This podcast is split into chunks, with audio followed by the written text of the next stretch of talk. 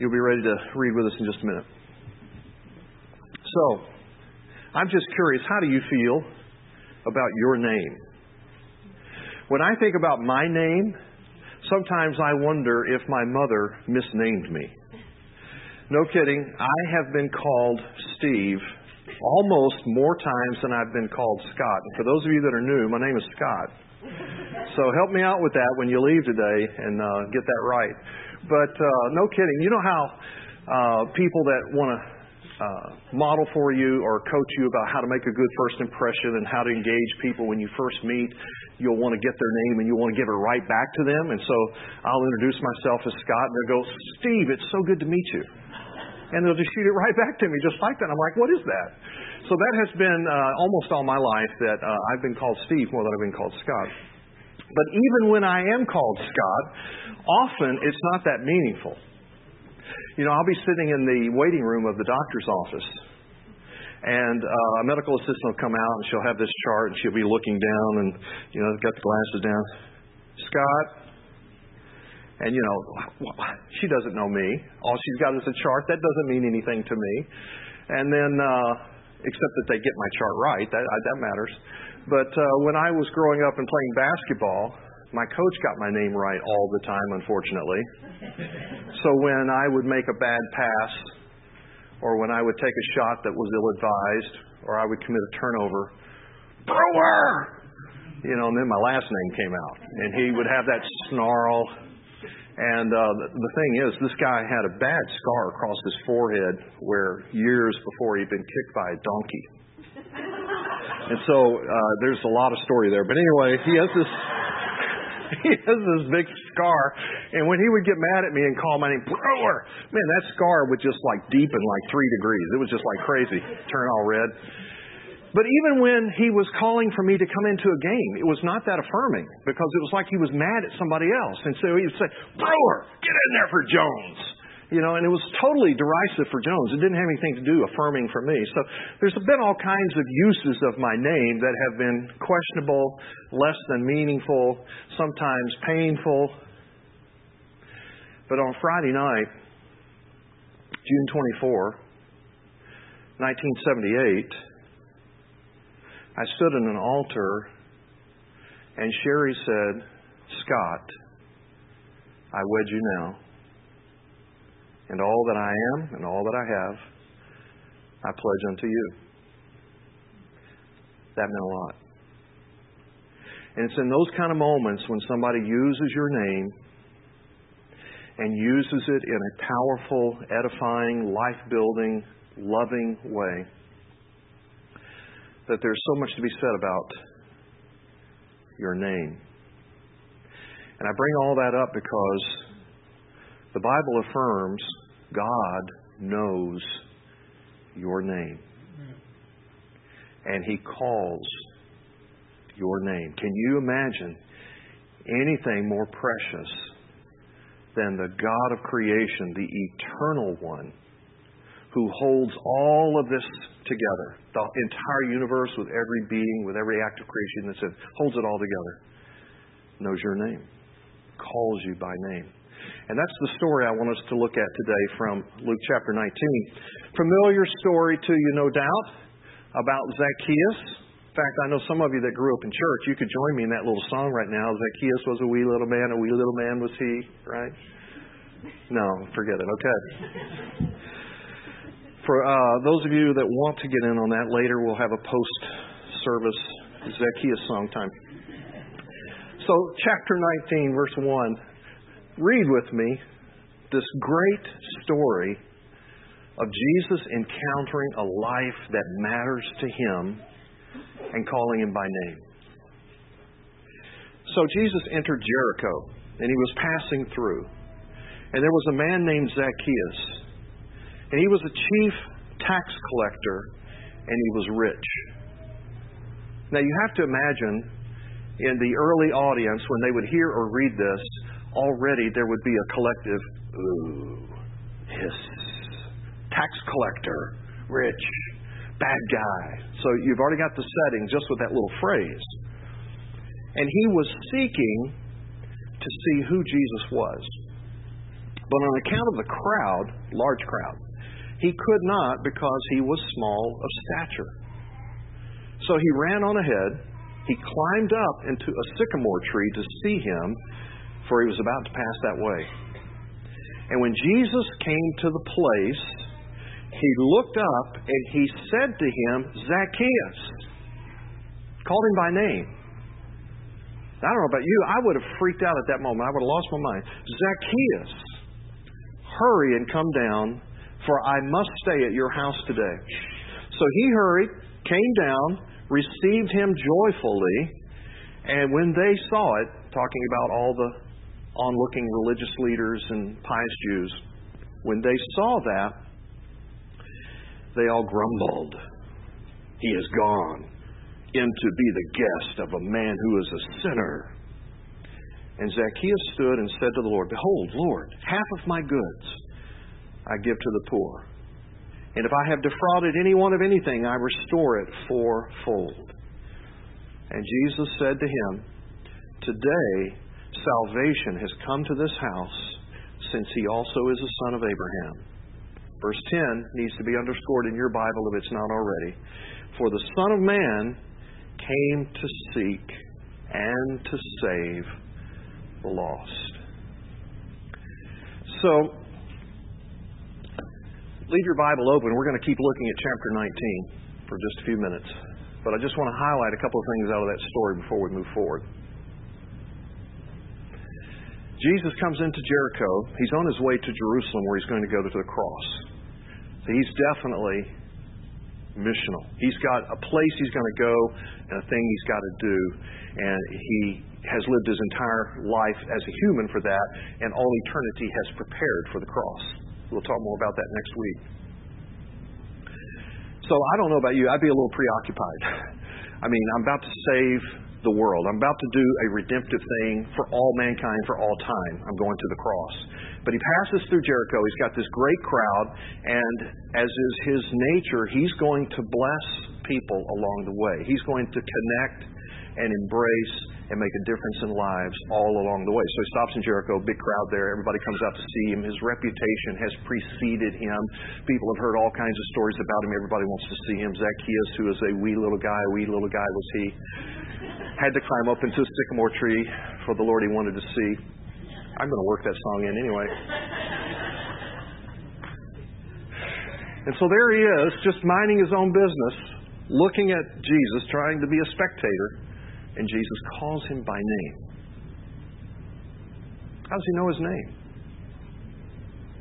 How does he know anything about his life?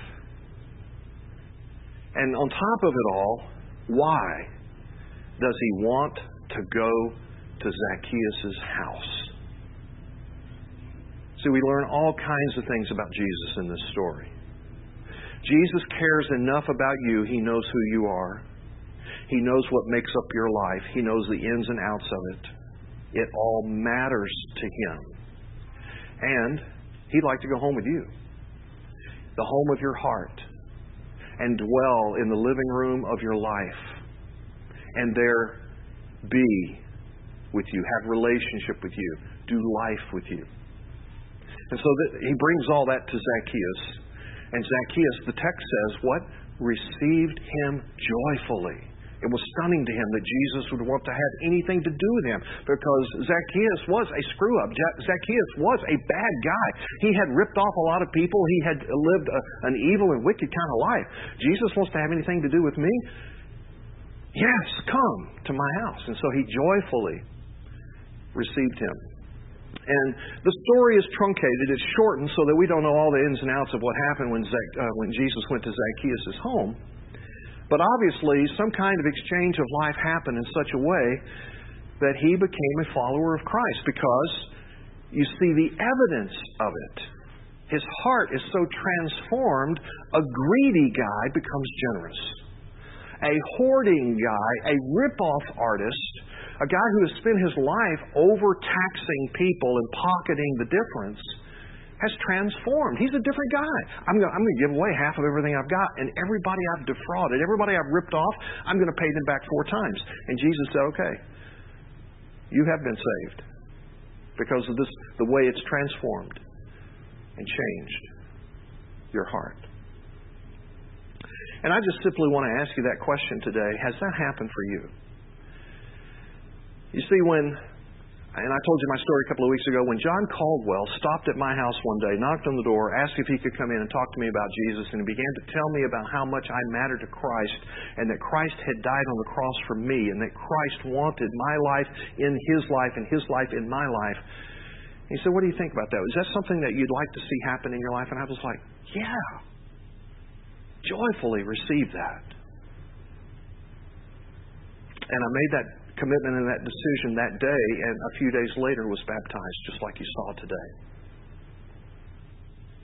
Has that happened for you? You see, that stirring, I never heard an audible voice from heaven, Scott, be saved. Never heard that. But when John was telling me about the gospel and telling me about what Christ had died for me about and what it was it, it could all mean to me, I was so stirred inside, I knew God's here. God's stirring me.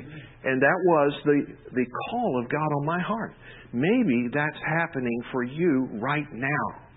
And if you're stirred right now with me talking about this, that is God calling you. He's got your address. He came home right to your heart to stir you about that. Let's look a little bit more at the heart of Jesus. As we keep going through chapter 19, we're going to see that as he leaves Jericho and he makes his way to Jerusalem, he's going to have what we call the triumphal entry. So, fast forward a few days from Jericho. It's now a Sunday when he's entering Jerusalem. And we've come now to call it Palm Sunday because as he was entering the city, uh, a lot of uh, the crowd got excited and they began to wave the palm leaves at him and they began to cry out, Hosanna uh, our King has come, and there was all kinds of excitement. Now, there was all kinds of misunderstanding as well about who Jesus was and is and what he was planning to do. But they were throwing their cloaks in the, in the way. He's riding a donkey, and he's got this big parade that comes into town. Now, Rembrandt has fashioned a portrait of Jesus that has been remarked about for a long time by a number of people. Now, John Piper is one of those guys that I enjoy reading. Piper has this picture in his office, and he likes to just sit and stare at it and kind of reflect on it because he has noticed something unique about Rembrandt's rendition of Jesus. And I think it's relevant to what we're talking about in Luke 19. For example, he says if you focus on one side of Jesus' face, you can kind of see that there is a little bit of a sparkle, there's a little bit of a, a glimmer of hope about what can happen for humanity who is lost and fallen, who is condemned in sin. There's hope about that, that uh, sinners like us will believe the gospel and repent and turn around and turn to Him. But if you look at the other side of His face, you see that it's a little more sad. It's, a, it's got some grief in it.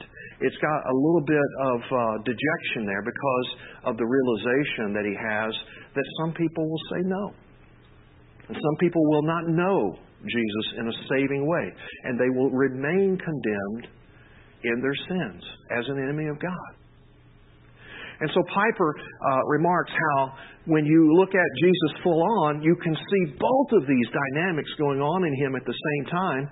And he affirms uh, Rembrandt for capturing that because this is exactly what's going on when Jesus is preparing to come into the city on the triumphal entry. In verses 41 uh, through 44 in Luke 19, we we hear that as Jesus was getting ready to come into the city for that triumphal entry, he's sitting outside of the city weeping. Why is Jesus weeping? Victorious Jesus, Jesus who knows he's going to die a horrific death, but he's going to rise again. He's going to conquer sin. He's going to conquer death. He's going to conquer the grave. He's going to win a great victory for, you know, the Lord. Why would he be weeping? He's weeping over the hearts of men and women who don't get it, who don't embrace Him, who don't allow Him to touch and to forgive and to redeem and to transform, to save their lives. It breaks his heart. What a revelation our scriptures give us of the living God. What a contrast it is to all of the other plethora of deities that other religious groups would want to say, this is a God. This is the God who is full of compassion, whose heart is bent toward you, cares about you, longs for you, woos and calls you to himself. And as Jesus finishes this discourse that's recorded in 41 through 44, this is the last thing that he says about it.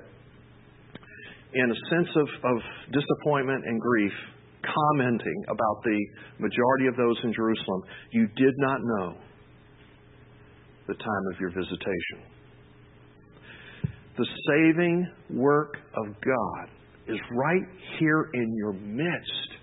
It is a divine appointment. It is a divine visitation for your benefit, and you did not know the time of your visitation. Now, that's kind of a loaded phrase. It's found all over the Old Testament and the New Testament, the time of your visitation. And sometimes that phrase refers to the judgment of God. Sometimes God would visit people in such a way that he was there to judge them. And then there were other times that he would appear and visit with the purpose of redeeming and saving and blessing. And it's unquestionably that in these days of Jesus' life, his visitation, his presence there with them is for salvation, for redemption. For example, you uh, reflect back to when Zechariah was serving in the temple this is the father of John the Baptist. And when he begins to understand what God is going to do through his son, John the Baptist, and the coming Redeemer, Jesus, he says, Blessed be the Lord God of Israel, for he has visited and redeemed his people. Luke 168. So even just before the birth of Jesus, it's being announced, it's being prophesied. We're about to have a special visitation, and this visitation is all about redemption. This visitation is about your salvation. Now, during the time of Jesus, he goes to a little village one day. He encounters a widow whose son had died, and he miraculously raises this son back to life and gives this son back to her mother, to his mother. And everybody's marveling at the miracle and what took place. And we're told that the people of that village, Nain, were seized with fear, and they glorified God, saying, A great prophet has risen among us, and God has visited his people.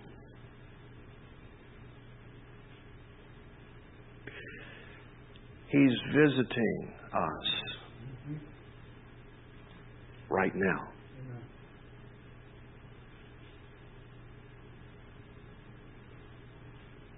See, this wasn't just, oh, it's Sunday. Should I go to church? Should I not go to church? I think I'll go to church. Should I go to Meadowbrook? Should I go to another one? I think I'll go to Meadowbrook.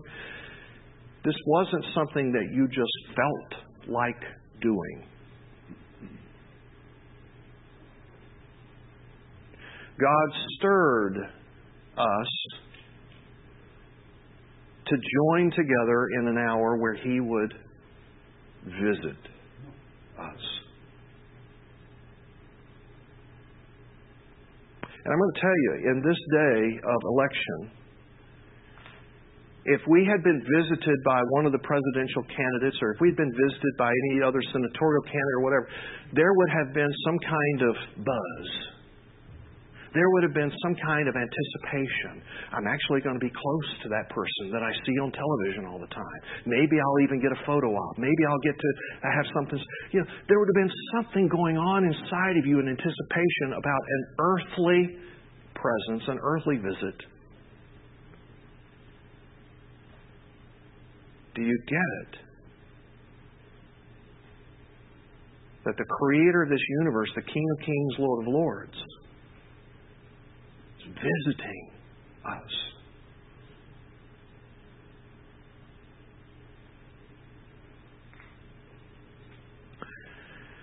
Now, Jesus had some sorrow because they did not know it was a visitation of salvation.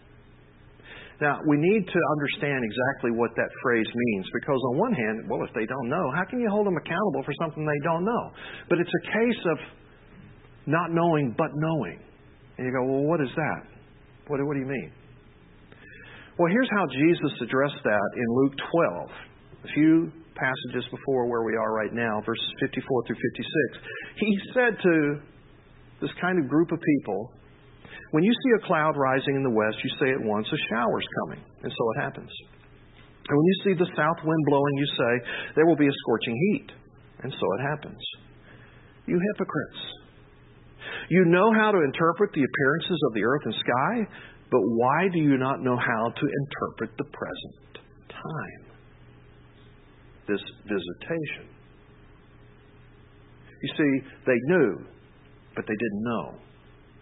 Meaning, they knew, but they wouldn't acknowledge what they knew. They wouldn't accept what they knew.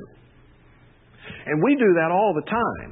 For example, uh, some of us either have loved ones or friends, or it's happened to us, where we've had that examination by the physician, and he basically has said, you know what, you've got a lifetime of overeating and smoking and not exercising, and all that's got to stop. Right now, you've got to change your diet, you've got to stop smoking, and you've got to begin some kind of routine of exercising your body. If you don't, you're going to die. You know it. But then you go and do nothing about it.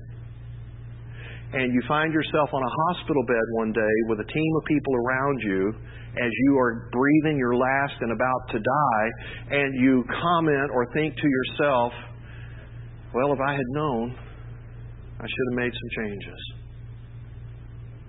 See, you know, but you don't know. You know, but you won't accept the reality of what you know. And that's what was going on in the day of Jesus. He's saying, You don't know. You won't accept the reality of this visitation.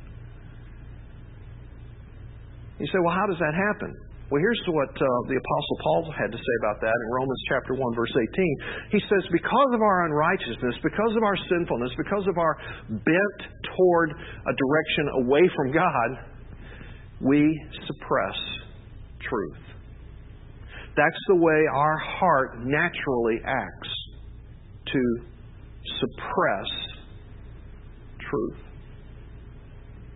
And so the hope of a gathering like this and you need to know people have been praying throughout the days leading up to today for this hour. People have been praying for you. There are people in this room right now that are praying for everyone else that's listening to this talk so that truth will no longer be suppressed but released. So, what we know is what we know. So what we know is what we accept as the reality of what is. That we're sinful, we're already condemned. Jesus cares. He knows you and calls you by name. Trust me, follow me, allow me to forgive you and save you.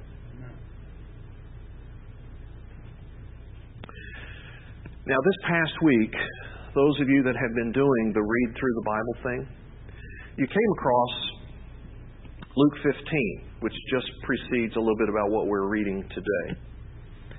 And in Luke 15, we have this grand expose on the heart of God. Because, you know, uh, somewhere back there, most of us have this notion that I know I'm busted, I know I screw up. And, and God's got to be ticked off about that. Uh, you know, and so we have this idea. I mean, it's kind of like me and my coach you know, I, I wanted to play basketball. I wanted to be on the team. I wanted to be successful in that arena. But man, I just felt like this guy was on me all the time. And so I never wanted to be close to him. I never wanted to be near him. I hoped he didn't notice a lot of stuff in my life. And a lot of people feel that way about God. We think he has a heart bent toward barking at us and condemning us. When he has a heart bent toward wooing us and saving us. And so in Luke 15, Jesus has been bringing that message to whoever would receive it. And guess who mostly was receiving it? Broken, busted people. The people that kind of had their lives together and were the respectable, robe wearing, religious leading kinds of people, they weren't getting it at all. So he just kept taking it to people that were screwed up. Kind of like Zacchaeus. And they were responding like Zacchaeus. And so there's all this grumbling going on. Why does he hang out with sinners? Why does he go hang out with those prostitutes and those tax collectors and the blah, blah, blah, blah. And so in response to that grumbling in Luke 15, Jesus gives you three quick snapshots of the heart of God. My group just spent the whole night this last Wednesday talking about this. The first snapshot is a shepherd that loses a sheep. He's got a hundred sheep. He's still got 99 accounted for, but he loses one. And Jesus said that shepherd will go and find that one. Point in case, you matter. Hundreds, millions, billions have already entered into the sheepfold of Christ, have already been saved and redeemed, going to heaven someday when they die. But Jesus still wants you.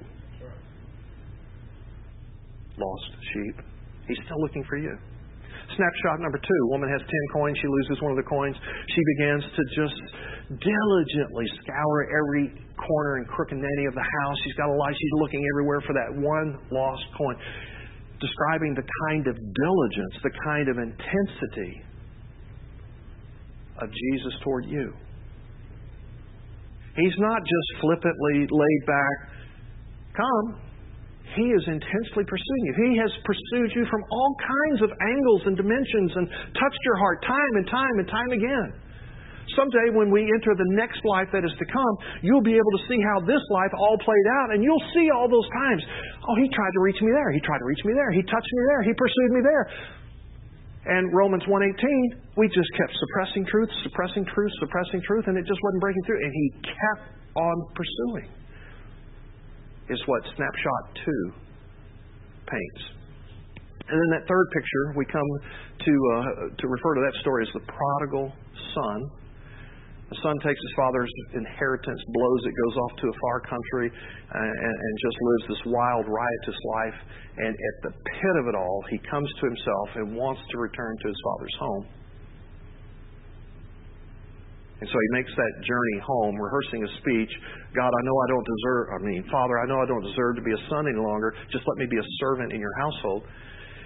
And the way the story plays out, as you know, the father is looking for the son, been looking for the son day after day after day, and when he sees him afar off, goes running after him, meets him in the way, embraces him, restores him to full sonship, welcomes him in the house, and throws a party. And now you're looking at Rembrandt's depiction of that fatherly embrace. And that's the picture I have in my office. Because that's my Father embracing my life.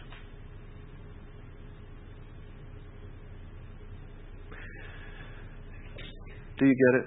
Do you know that you know that you know you're a sinner that needs a Savior? Jesus is that Savior who loves you and knows you by name and calls you to himself.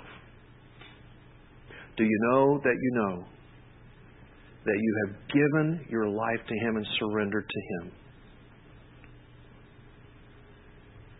And you have now been adopted, and you are a son or a daughter of the living God. Do you know that you know that you know? I'm going to ask you to respond to what we've been talking about. When Jesus called to Zacchaeus, Zacchaeus responded. Will you? Will you joyfully surrender to his lordship? I'm going to give my life to you. And you know that when that happens, there's a transformation that's going to take place. You cannot and will not be the same person. This isn't like putting Jesus in your hip pocket and making sure that you've got some religious stuff covered. This is a surrender so that He changes your life. Will you? And will you publicly identify? Some of you have made that commitment. Will you also go public about that as we've done today? With baptism, or go public about that in a number of other ways, such as sharing what Jesus is doing in your life with others, telling that good news, that gospel, like John Caldwell did with me. Here's what's going to happen. I want to pray for you about these things. And then after I have prayed for you, we're going to have just a few moments where you can pray silently where you are. We'll also have some praying people on the back wall. And if you'd like to go back there and, and have them pray for you about something, you'll have a moment to do that quietly and discreetly. But here's the thing, friends. Some of you have, from time to time, indicated on the connection card I want to have a relationship with Jesus. Do something about that. That call is here again today. Do something about that. Why don't you go back to one of those praying people and say, I, I want to have Jesus in my life. I want to surrender to Him. Let them pray for you about that. Okay? Let me pray for you. Then we'll have this little season of quiet time before we continue. God, when we look at these snapshots of you in Luke's gospel, and we see how big your heart is toward us, how much you love us, how much you know us, how, how you call us, we are just amazed. Because when we really come to grips with who we are, we wouldn't call ourselves, much less think the holy God of eternity would call us. And so, with humility and with a sense of, of awe, we thank you for being the kind of God you are. Now, I pray for my friends that are considering or contemplating stuff that we've just talked about. Lord, by your Spirit that's present with us, would you help to make sense the things we've talked about, the things of the gospel, the things of salvation.